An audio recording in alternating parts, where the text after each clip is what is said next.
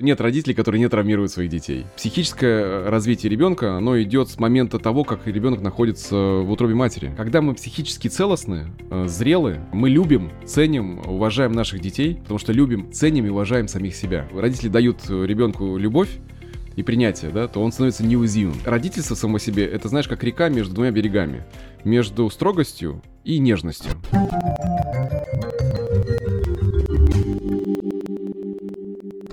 Дмитрий, у тебя есть дети, а у меня есть дети. Вот, скорее всего, у тех, кто смотрит подкаст, есть дети. И хочется сегодня mm-hmm. поговорить о психологическом здоровье ребенка. У нас же есть программа циклосилы, да, и в основном как бы всем да. ты часто говоришь, что большинство проблем в жизни взрослого человека закладывается в детстве. Не каждый знает, как воспитать психологически здорового ребенка для того, чтобы ему ну, как бы не пришлось, да, там постоянно там ходить по, по психологам и так далее, чтобы он как mm-hmm. бы радовался жизни. Вопрос, вот как это сделать, вот что такое психологическое здоровье, mm-hmm. хочется сегодня с тобой в этом подкасте об этом рассмотреть. Поговорим. Да, да. Окей, и первый давай, вопрос давай, такой, давай, вот э, расскажи, наверное, ну, для меня, для всех людей, кто смотрит подкаст, что такое вообще психологическое или там психическое mm-hmm. здоровье человека в целом? Ну, для начала я хочу поприветствовать тех, кто нас слушает или смотрит, потому что если вы родители, вы здесь, то вам большой респект, и я хочу сразу снять напряжение. Какое? Что нет родителей, которые не травмируют своих детей. Это нужно просто принять как данность. И понять, что травма формирует э, часть характера в том числе. Вопрос, как мы проходим. Мы об этом еще поговорим с тобой. Психологическое здоровье. Э, такой, очень, знаешь, расхожий термин. Э, хочется дать, наверное, этому какое-то описание, чтобы от этого толкнуться, а дальше уже пойти. В психологической литературе э, понятие психическое здоровье рассматривается как состояние такого душевного благополучия, которое характеризуется отсутствием болезненных психических проявлений и обеспечивающие такое адекватное условием окружающей действительности. Тут важно, наверное, проговорить, что, что это регуляция поведения и своей деятельности. И, на мой взгляд, психическое здоровье отличается от психологического. Почему? Потому что психическое здоровье – это важная составляющая вообще общего здоровья человека. И оно обусловлено фактором такой системы, мы замкнутая система, да, потому что наше психическое здоровье влияет на физическое, а физическое влияет на психическое. И важно, наверное, вот это отделить, потому что психологическое здоровье для меня связано с духовным здоровьем. А это непосредственно что это? Это от чего оно зависит? Оно зависит от системы мышления, оно зависит от отношения к людям, а, событиям, ситуациям, к своему собственному положению в обществе. И в силу того, что я работаю с, с высокофункциональными людьми, то есть мы больше затрагиваем как раз э, психологическое здоровье. Не работая с патологией, э, есть, мы прекрасно сотрудничаем с центрами и с психиатрами, если необходимо, да, в центре работаем с этим. Но большинство людей, которые приходят, они хотят именно качественной жизни. А качественная жизнь отвечает, конечно же, в первую очередь отражается на психологическом здоровье. И что это? Чем она достигается? Умением жить в согласии э, с, с собой, в первую очередь, да, с окружением, с окружающими людьми. Это способность анализировать э, различные ситуации и прогнозировать их развитие. То есть умение простроить э, будущее, предположить, да, предположить, как оно будет развиваться. Ну и, как, соответственно, вести себя в различных ситуациях э, адекватно, адаптивно, с учетом необходимости, которые наших, наших собственных желаний и желаний окружающих людей. То есть это вот такой вот емкий термин именно психологического здоровья.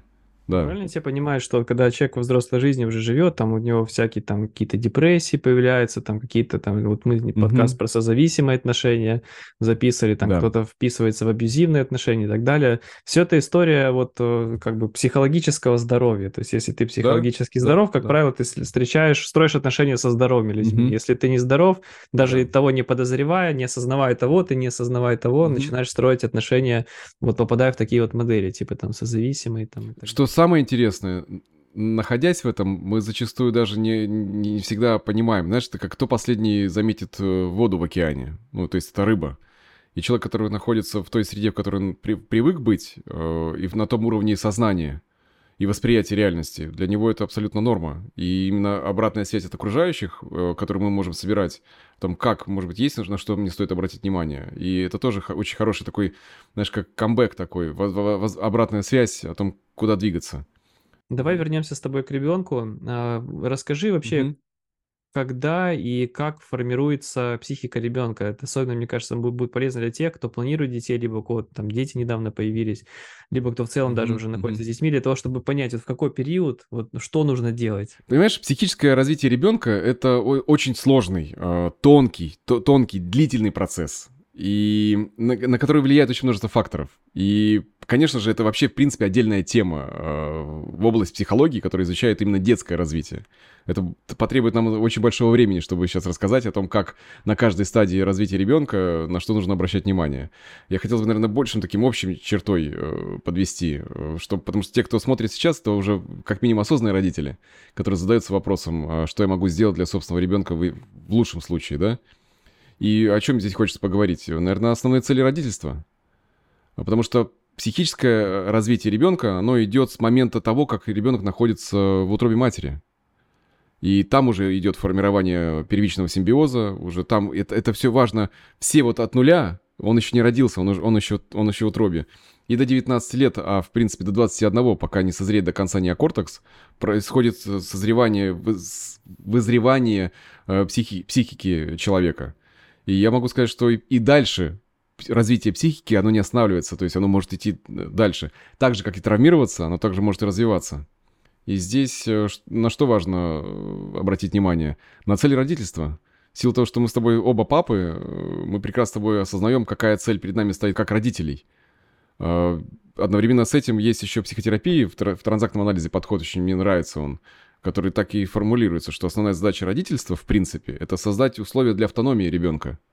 И что каждый год жизни ребенок это разный, разные задачи. Это разный, по сути, человек, который меняется в зависимости от того, в каких условиях он находится. И первоначально, если мы ставим цель э, это автономия, то нужно, соответственно, относиться к ребенку, тот, который нуждается в большей опеке, это первые полгода, да, и в транзактном анализе есть э, такая идея, которая мне очень откликается, она находит мне подтверждение в моей собственной работе, в практике, что основное формирование жизненного сценария, это именно протокола такого глубинного, а, идет до трех лет. То есть, по сути, именно э, это, нельзя сказать, что что-то важнее, что-то не важнее, да, весь период важный. Но самое ключевое, вот когда ребенок максимально впитывает без цензуры все, что есть рядом с ним, и то, какое отношение от мамы с папой к нему, э, и то, то, что происходит, это все до трех лет. И на это ну, особо можно обращать внимание. О том, как, как происходят отношения в семье, как идет отношение к ребенку. Это вот самое, самое базовое. Дальше идет уже такое более утонченное. До трех лет, да, до трех лет. То есть даже с, на, с момента вот угу. именно зачатия, то есть когда уже... Зачатие, э, да. Зреет, уже в этом нужно... Момент созревания плода, когда э, и люди, которые, например, изучают... Я, собственно, сам просто проходил, мне нравится очень трансперсональная психология Грофа, одно из направлений такой, да, надличностный опыт когда ты благодаря холотропному дыханию погружаешься в очень глубокие слои психики, и переживаешь опыт, вспоминания о том, как тебя ждали, не ждали. И это формируется, на самом деле, в сценарии человека. У меня были неоднократно такие кейсы, когда человек родился и говорит о рождении, что я вообще был рожден мамой, например, для того, чтобы, как, как дословно послание от матери, чтобы ты со мной разделила мою боль. Ну, ты представляешь, да, какой, какая уже может упасть на человека тяжесть, уже будучи ребенком? Как, что он рожден не, не как отдельное существо, чтобы вырасти, а чтобы разделить с мамой ее боль. И, и таких историй много. Это, знаешь, нужно дать уважение родителю, который это озвучил. Парадокс патологического симбиоза, он в чем? В том, что ребенок не понимает, что так не должно быть. То есть, когда ребенку не дают э, двигаться, э, развиваться так, как им положено, когда родитель черпает э, потребность, удовлетворяет свои потребности за счет ребенка, а не за счет своих сверстников. И это иногда происходит, э, иногда даже бессознательно. Потому что для родителя как будто бы нет другого выхода, потому что с ним это делали то же самое. И вот мама создала э, такое послание для собственной э, дочери, дочь выросла, и рождая ребенка, она создает такое же послание для нее, что ты э, родила, родилась для того, чтобы без, облегчить мне жизнь моих, моих, моих страданий, моих болей, да, мои, мои, моего горя какого-то внутреннего. У меня как раз следующий вопрос, как вот родители осознанно или неосознанно наносят травмы своим детям. Mm-hmm. Ты сейчас как раз один из примеров показал, что почему-то мама решила, что ребенок родился, чтобы разделить ее страдания, и э, может озвучить, mm-hmm. а может не озвучить, но как бы вот эту идею воспитания вкладывается, что ребенок не mm-hmm. э, свободная личность, да, что он, он рожден вообще для другого человека, чтобы э, не свою как бы там боль разделить.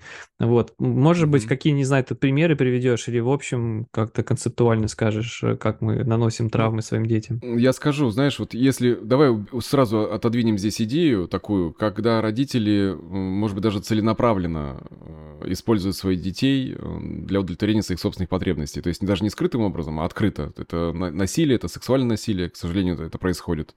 Вот такого плана, давай отодвинем это в сторону, да? Когда родители любят своего ребенка и создают то или иное травматичный опыт. И я скажу, что нет родителей, я повторюсь еще раз, что нет родителей, которые не травмируют своих детей. Потому что... Почему так происходит? Потому что процесс сепарации травматичен сам по себе, и он необходим для ребенка. И ва- важно учитывать, что вот родительство само себе, это, знаешь, как река между двумя берегами. Между строгостью и нежностью.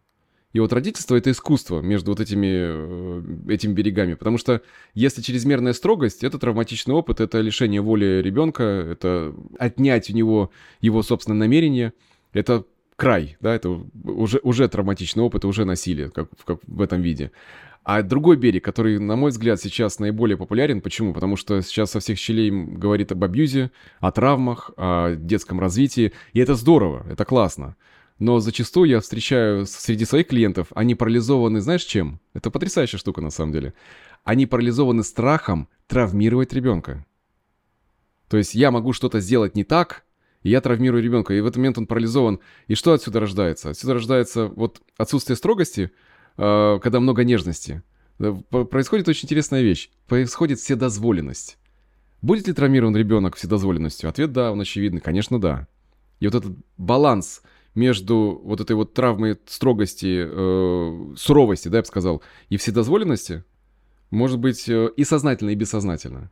Когда, ну, ребенка мы не наказываем. Ребенку не то, что наказание, да, необходимо, а послание о последовательности, что твои действия приведут к последствиям. И когда родитель находится в идее о том, что я не буду э, перечить ребенку, или он должен научиться, он должен признавать и слышать только «да», рождать вседозволенность, что сильно очень травмирует ребенка, потому что он должен быть контейнирован. Ему необходимы границы. И здесь важно учитывать, что вот этот баланс между э, нежностью и строгостью — это тонкое искусство. И оно при, придет только в том случае, когда мы находимся в глубоком контакте с собой. Потому что что бы мы ни говорили, какие бы мы книжки... Вот знаешь, люди могут Гимпетрейтер наизусть читать, э, знать все-все книги по детскому развитию, но в случае, когда у мамы, э, знаешь, уже нет, не хватает силы, когда она устала, потому что она и с ребенком, она и, и, может быть, и работает, и так далее, и у нее не хватает уже энергии для того, чтобы контейнировать, она неизбежно будет повторять те травмы, которые были у нее. И тут важна, конечно, поддержка. Ну, поддерживать, когда, знаешь, ребенок в очередной раз кричит, и в очередной раз ему нужно что-то менять, а у нее уже сил на это нет. И вот э, травматичный опыт рождается тогда, когда э, родитель пытается заменить полноценно сделать все один. Ну, это, это невозможно, нужно... И важно мужчинам, знаешь, я, я рад, что мы сейчас живем в таком поколении, когда совместные роды, например, не, не являются чем-то зазорным, что я вообще, в принципе, сам второго сына принимал, да, вот в, в родах. Потому что я знаю это изнутри, я говорю, это, это очень глубокий опыт, опыт, потому что большинство мужчин прячется за этой идеей, что, ой, я потеряю сексуальный интерес к своей собственной женщине. Это совершенно не так, потому что это разные роли, э, в которых вы находитесь. Но это не более чем отмазка, да, чтобы не, не войти в этот процесс. Иногда даже сам страх близости, который может быть у мужчины, или у женщины, которая нет, ни в коем случае, что-то он не должен меня видеть в таком состоянии. И не, не, то есть это не только мужчины, это может так, также и у женщин быть такие предрассудки по этому поводу. Но опять же, это ценности. А у кого-то они могут быть такими. Это тоже в, имеет в порядке вещей. Но я вижу, как, например, наше совместное участие в этом процессе, в этом таинстве, не, не побоюсь этого слова, когда с, младший мой сын посмотрел на, меня, на маму сначала, а потом на меня, и зафиксировал вот это первый импринтный опыт, когда он запечатлевает э, взглядом, он увидит, это родители. То есть он еще не понимает, кто это, он не дает это оценки, да, вот это мама, папа и так меня любят. Но само присутствие и свидетельствование ребенка дает очень большую поддержку. И у Фреда есть классная поговорка, что если родители дают ребенку любовь и принятие, да, то он становится неуязвимым. И, по сути, здесь именно вот это послание о том, что мы можем быть э, в контакте с нашими детьми с самого э, начала наш, их рождения, быть с ними в контакте. Но для этого нужно иметь внутреннюю смелость. Для этого нужно уметь быть в контакте с самим собой. Поэтому, когда идет речь о том, что мы можем знать огромное количество теории, но при этом не умеем быть в контакте сами с собой, мы будем неизбежно передавать, э, отвечая на твой вопрос, как это происходит, когда мы бессознательно можем передавать те травмы, те послания, которые были у нас. Потому что сама по себе травма не, не является большой проблемой. Она нужна для формирования э, жизни. И если мы смотрим, вот у меня есть опыт э, работы в Эквиуме с ребятами, да, бизнесменами, крупными. И я, у нас такой близкий контакт очень, одни из там ретритов, совместных путешествий. И я вижу, что все сильные личности, абсолютно все, прошли очень суровые реалии в своей жизни. Ну, серьезный опыт. Это их закалило, это их выросло. Сама, самая задача-то, в принципе, не сама травма, а то, как, как мы с ней обходимся. Вот давай здесь нужно, наверное, дать э, описание, да, вот э, сформулировать, что такое психологическая травма.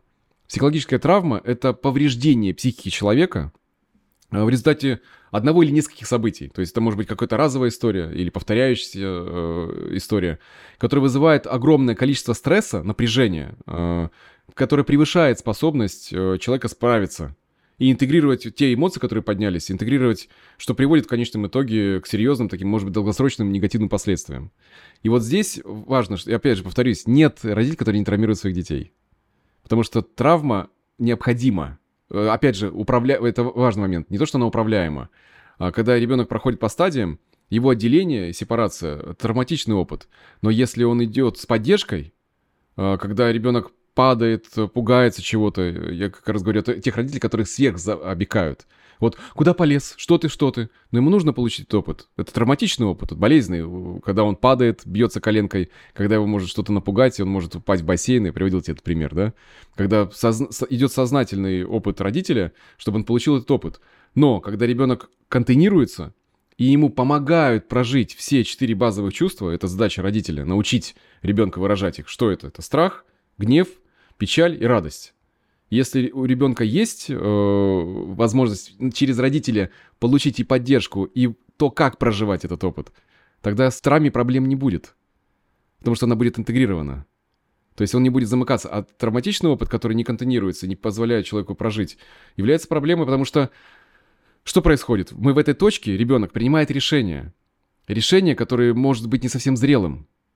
Например, я никогда, если мама была, например, холодна, ребенок может принять решение, я никому не, э, не буду доверять. И это решение, которое он пронизывает потом всю его жизнь. И оно незрелое. Но оно необходимо для того, чтобы он тогда себя защитить, мог себя защитить. Это решение нужно было в тот момент. И когда ребята приходят э, в работу, да, вот или на курс, ребят, все решения, которые у вас есть, они были вам нужны. Это не что-то плохое.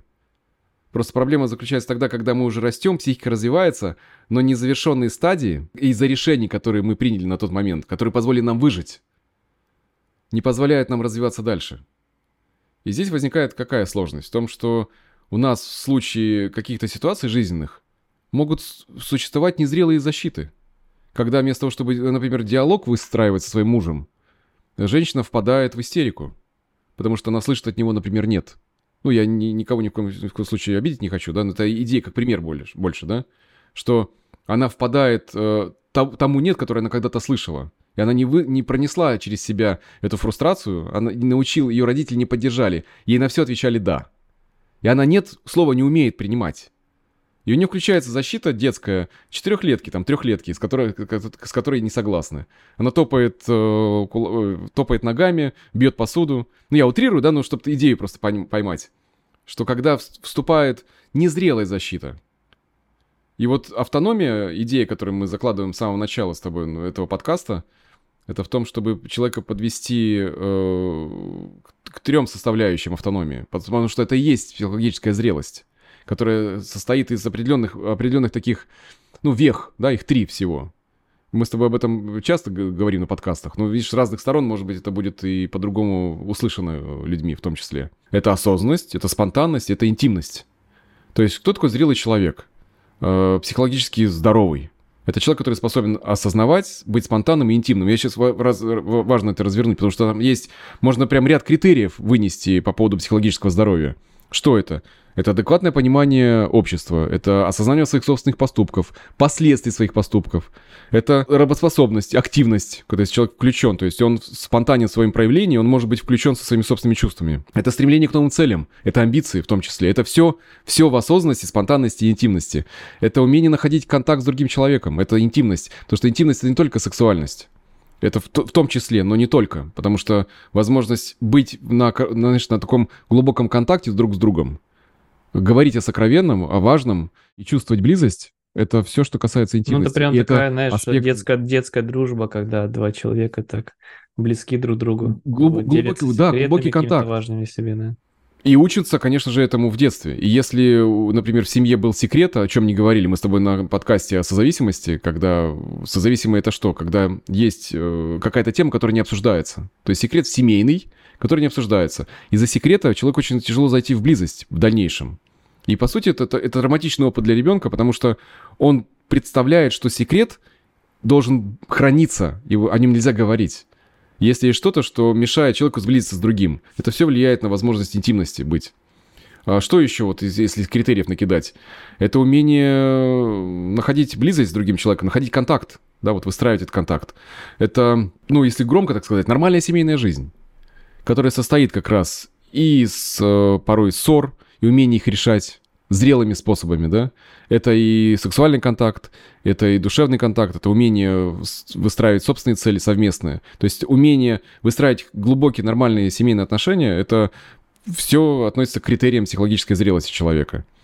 Это также чувство привязанности, которое мы можем испытывать нашим детям, э, к нашим э, близким, к нашим женам, к нашим мужьям – ну, мы говорим в, в общем, да, это ответственность, которую человек несет за собственные поступки. Это все к критериям зрелости. Это умение составить план, иметь, использовать свою собственную осознанность э, ради того, чтобы двигаться по своей собственной жизни с пониманием, куда ты хочешь прийти и где ты хочешь оказаться. Ну, ориентированность на, на развитие, да, потому что для меня, знаешь, вот тема предназначения, она так немножко избитая, но некоторые озвучивают, ну, предназначения нет. Типа, ты можешь решать сам, э, что ты хочешь. Но для меня родиться человеком вообще, в принципе, большой дар. Быть родителем еще больше дара и больше ответственность. И наша задача — это духовно расти, а иначе э, будет совсем не очень весело, да? И вот если заканчивать критериями зрелости психологической, вот э, психологического здоровья, то, конечно, вот то, что для, как я это вижу, это целостность.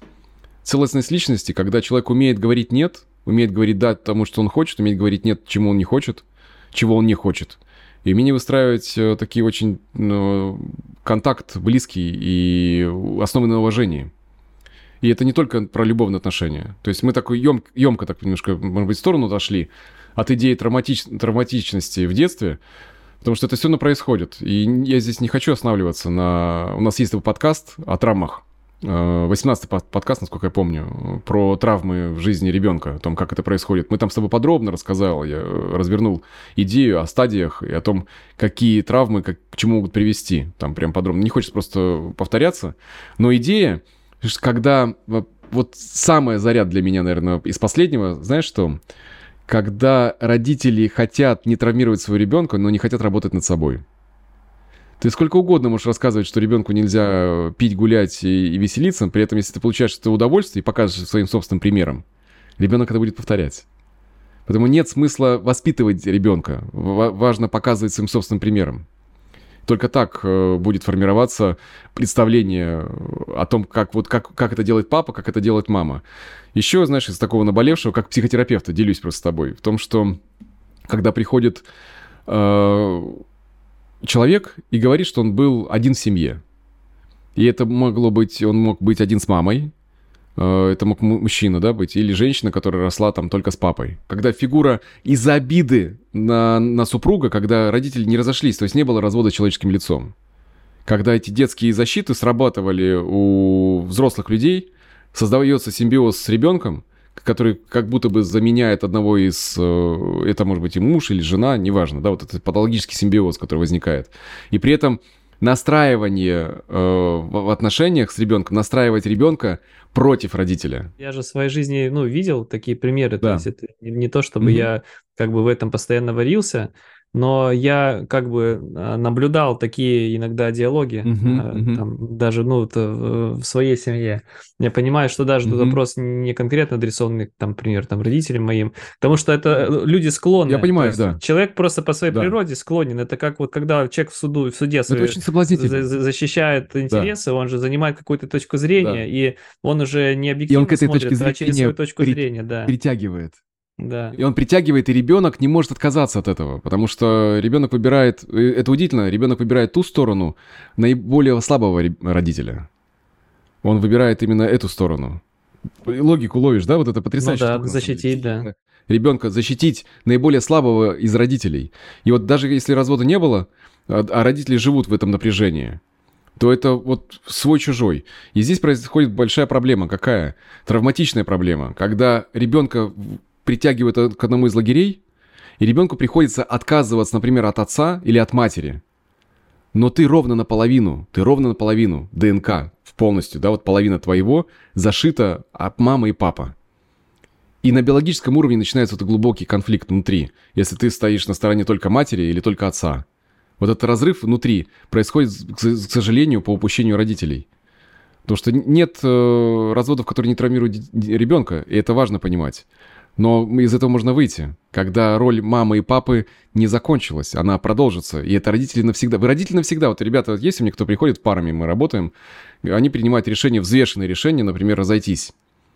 А, это такое происходит. И у них происходит развод с человеческим лицом. При этом они перестают быть мужем и женой, эти роли прекращаются. Но родители, мама и папа остаются. Это осознанное такое родительство, когда травматичного опыта для ребенка он минимален когда родители научились разговаривать. У меня есть клиенты, которые говорили мне такие фразы, лучше бы они раз, развелись, э, лучше бы мои родители разводились. Есть те, кто травмирован разводом. Мы почему-то нашли, сейчас вышли на, именно на тему там э, разводов, да, ну вот, наверное, потому что последние сессии моей личной работы вот с клиентами напомнили мне именно это, потому что приходит взрослый человек, а у него, он не знает своего отца. Это был секрет в его жизни. Понимаешь, вот, вот для взрослого человека и, и спрашивать маму об этом было нельзя. Это распространенная, кстати, ситуация так-то. Я в своей жизни ну, к сожалению, людей, да, к сожалению. как бы не знали это своего. И у него возникают большие сложности в отношениях доверия и к мужчинам, и к женщинам. Почему? Потому что, с одной стороны, он принял сторону матери, и он защищал ее, стал для нее в какой-то степени даже мужем, да, вот он э, суррогатным, к сожалению, да, и у него из-за этого возникли проблемы в этом в дальнейшем с женщинами, над чем мы, в принципе, работали. Но также доверие к мужчинам, потому что глубокая обида на отца, которую он не осознавал в течение так многих-многих лет, все равно в нем сидела. И когда мы до этого добираемся, там много печали по этому поводу, много гнева на маму, что ее месть папе его была э, с помощью маленького ребенка. И вот это было травматично. Ну, это так, просто как пример такой, что это, это, к сожалению, происходит.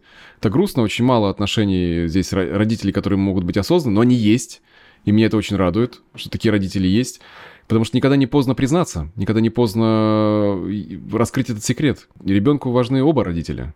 Даже если это родители, которого он никогда не видел все равно вот, это, вот эту фигуру восполнить.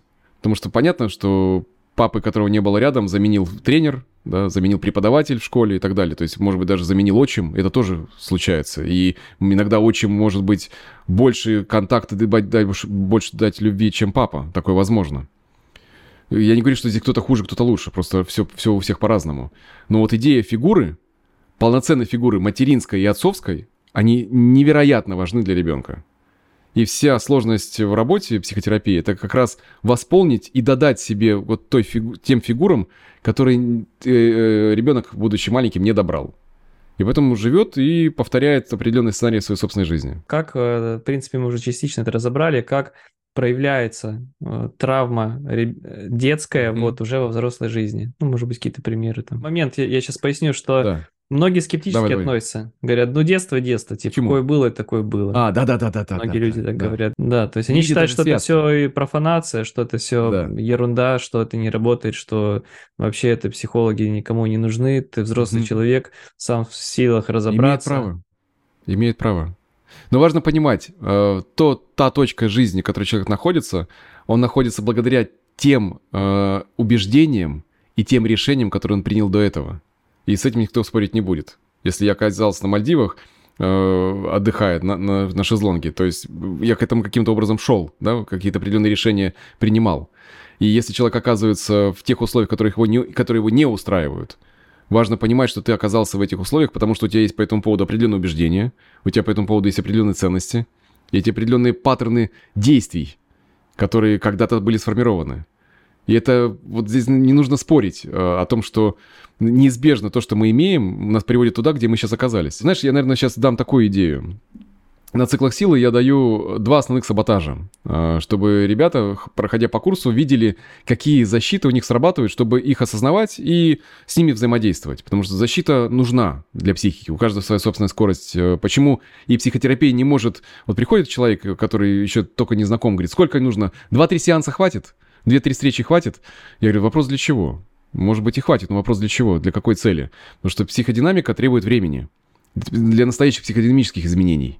Потому что требуется альянс, понимание процессов, погружение в личную историю. Там целый, целых там несколько шагов определенных, да, вот именно в самой психотерапии. Не хочу сейчас в это уходить. У нас есть подкаст про психотерапию отдельный. Но идея, которая рулит в сознании человека бессознательно, это два основных саботажа. Первый саботаж — это «спеши расти», это тогда, когда ребенок мог находиться в таких условиях, когда ему нужно было поскорее выйти из детства, чтобы нести на себе ответственность. Это один саботаж, вид саботажа. Спеши расти.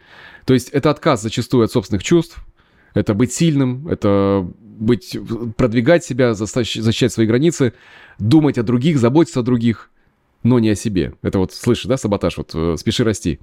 А есть другой саботаж. Оставайся маленьким. И это решение, которое вот эти два саботажа, они иногда могут действовать вместе время от времени, но какой-то один ведущий. И вот люди, которые, например, приглашают в свою жизнь другого человека через беспомощность, о, я не могу, вот знаешь, позиция жертвы. Это люди, у которых саботаж э, «оставайся маленьким». Когда в их жизни был травматичный опыт, в котором они приняли решение. Я не буду взрослеть. Я не буду брать ответственность. И это уже, может быть, там 30-летний, 40-летний мужчина или женщина. Но вот этот вот саботаж продолжает работать в их жизни, когда они отказываются от своей собственной силы, потому что, например, конкурирующая мама со своей дочерью, э, видя, как она обретает свою силу, дала ей послание, открытое или скрытое. Послание, да, вот свет мой зеркало скажи, кто на свете всех милей. Вот когда это же прототип реальной матери, которая дает послание своей собственной дочери о том, что ты не можешь быть лучше меня. И тогда она может э, принять решение о том, что окей, окей, окей, окей, я вообще не претендую на сексуальность. Я вообще не претендую на свою собственную свободу. И остаться в, в этой саботаже, э, оставайся маленькой. И она может быть там 30-летняя, но ведет себя как ребенок.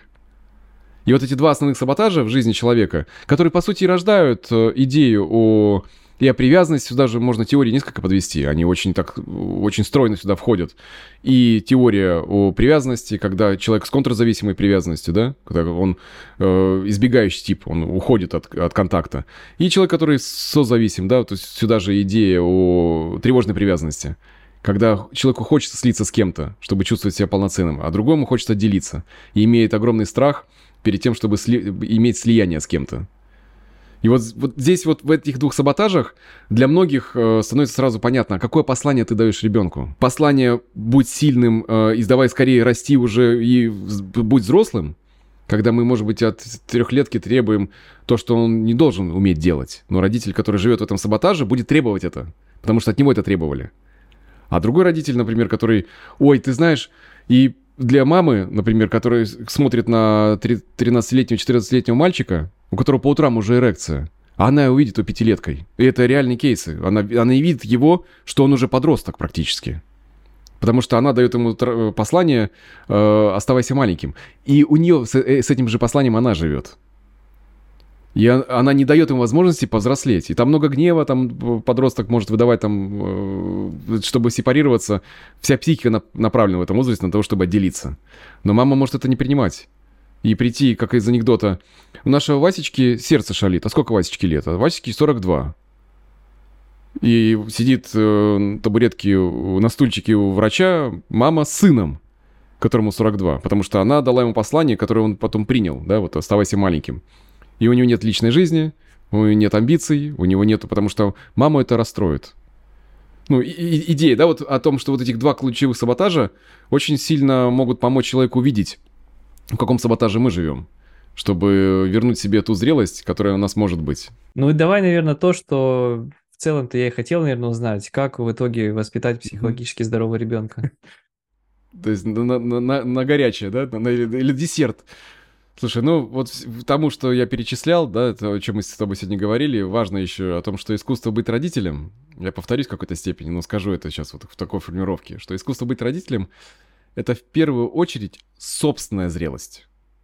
Когда мы психически целостны, э, зрелы, э, мы любим, ценим, уважаем наших детей, потому что любим, это важно, потому что любим, ценим и уважаем самих себя — вот с этого я предлагаю начать, потому что если родитель не любит не ценит себя, он не может передать это своему собственному ребенку. Как бы он его не любил на самом деле. Это, потому что ребенок, он э, растет через копи- копирование. Если родитель несчастлив, то как мы можем научить ребенка быть счастливым? Это основная задача. Поэтому вот в первую очередь начать с самих себя. Я хочу какую мысль добавить, э, которая вот у меня в голове есть, что вот в воспитании, по крайней мере, я замечаю со своим ребенком, сыном, что очень много э, действует бессознательно. То есть я выдаю в основном ребенку то, что я имею. Ведь часто ребенок mm-hmm. является таким да? э, провокатором в кавычках там какого-то конфликта, стресса, да. да, то есть он себя как-то ведет. А, а в силу того, что, к примеру, мой темперамент спокойнее, то я, ну, спокойно на это реагирую. Но в ту же минуту мне вот видно, что там люди, которые вспыльчивы, они, как правило, вот компенсируют это на ребенке. То есть они просто, ну, не разделяют. То есть в момент реакции человек не, угу. не разделяет, и он так реагирует. И вот ты, мне понравилась чем твоя фраза, что если я работаю над собой, я должен вот бессознательно себя вложить какие-то идеи, где я в стрессовых ситуациях двигаюсь правильно. И это значит, что я первично угу. должен поставить э, работу над собой в приоритет. Тогда да. все остальное в моих да. реакциях будет адекватно. То есть если я адекватно сформировал. Да. А если я над собой не работаю, но учусь там по каким-то видео, да, то есть правильно себя вести с ребенком, угу. то у меня это будет получаться исключительно в хорошие периоды и то, когда я прикладываю большие для этого усилия. Когда есть, когда есть энергия и когда и много для этого очень потребуется сил да. приложить. А да, да, да, вот пришел ты с работы, как бы нет у тебя энергии, Уставший. ребенок уронил да. стакан, твоя реакция. То есть если ты сам себе mm-hmm. запрещаешь ронять стаканы, и ты сам на себя злишься, mm-hmm. гнобишь себя, не знаю, там, то ты, понятное да. дело, что к ребенку аналогичным образом, скорее всего, отнесешь. И реакция будет схожая такая, какая была у родителей, которые интроекты потом живут внутри нас. А, какая реакция была у его родителей на разбитый стакан? И очень сложно порой требует там большой осознанности, чтобы себя остановить от той реакции, если она была не совсем здоровой, не, не, не очень зрелой. Потому что ну, стакан и стакан. Да, но как, когда реакция, как будто это не стакан, а как минимум квартира подо, подо, подожглась. Да, то есть потенциал огромен. И здесь, конечно, да, повторюсь, ты хорошо это сейчас привел примером, в том, что в первую очередь это заниматься собой. Почему? Потому что скрытые, э, бессознательные привычки будут все равно над нами давлеть. Если у нас нет разрешения быть, э, получать удовольствие, то, то когда мы видим это сплошь и рядом в детстве, да, это можно воспринимать у разных людей. А что ты, а ты это делаешь? Лежишь. А ты, а ты полы помыл, а ты квартиру убрал, а ты там, а ты то сделал, а ты уроки сделал, а то... И накидывают, да, вот этот момент. То есть, когда... Почему так происходит? Потому что ребенок лежит и получает удовольствие от ничего не делания. А у родителей, например, спеши расти, и у нее нет разрешения на то, чтобы самому себе отдыхать. Потому что нужно вот это делать, это делать, это делать. Потому что жизнь структурируется только через действие, через работу. Ну, я не буду уходить там в дебри, да, э, такие психодинамические, ну, идеи о психотерапии, о том, что почему так происходит с человеком. Ну, сам факт вот этого поведения. И он как бы не любил своего ребенка, он будет передавать ему то же самое послание. Что ты лежишь, получаешь удовольствие. Я не умею, я не могу. И ты не получай. И из этого конфликт. И это травматичный опыт. Ну, в принципе, все. Это разными примерами привели. Но идея начать, начать себя. Это самое классное. Я на, на циклах силы вижу это, знаешь, когда приходит уже старшее поколение, которое проходит и понимает свои собственные ошибки, признают, это важно, признают ответственность за них. Не вину, а ответственность. Понимая, что не могут изменить. И никогда не поздно дать своему собственному ребенку разрешение в любом возрасте. То разрешение, которого у тебя никогда-то не было. Это очень сильно сближает в том числе. Я тогда предлагаю здесь э, порекомендовать бесплатный вебинар, который мы пройдем с тобой в ближайшее да? время, который называется да, похожим давай. образом, как уже для взрослого человека обрести психологическое здоровье.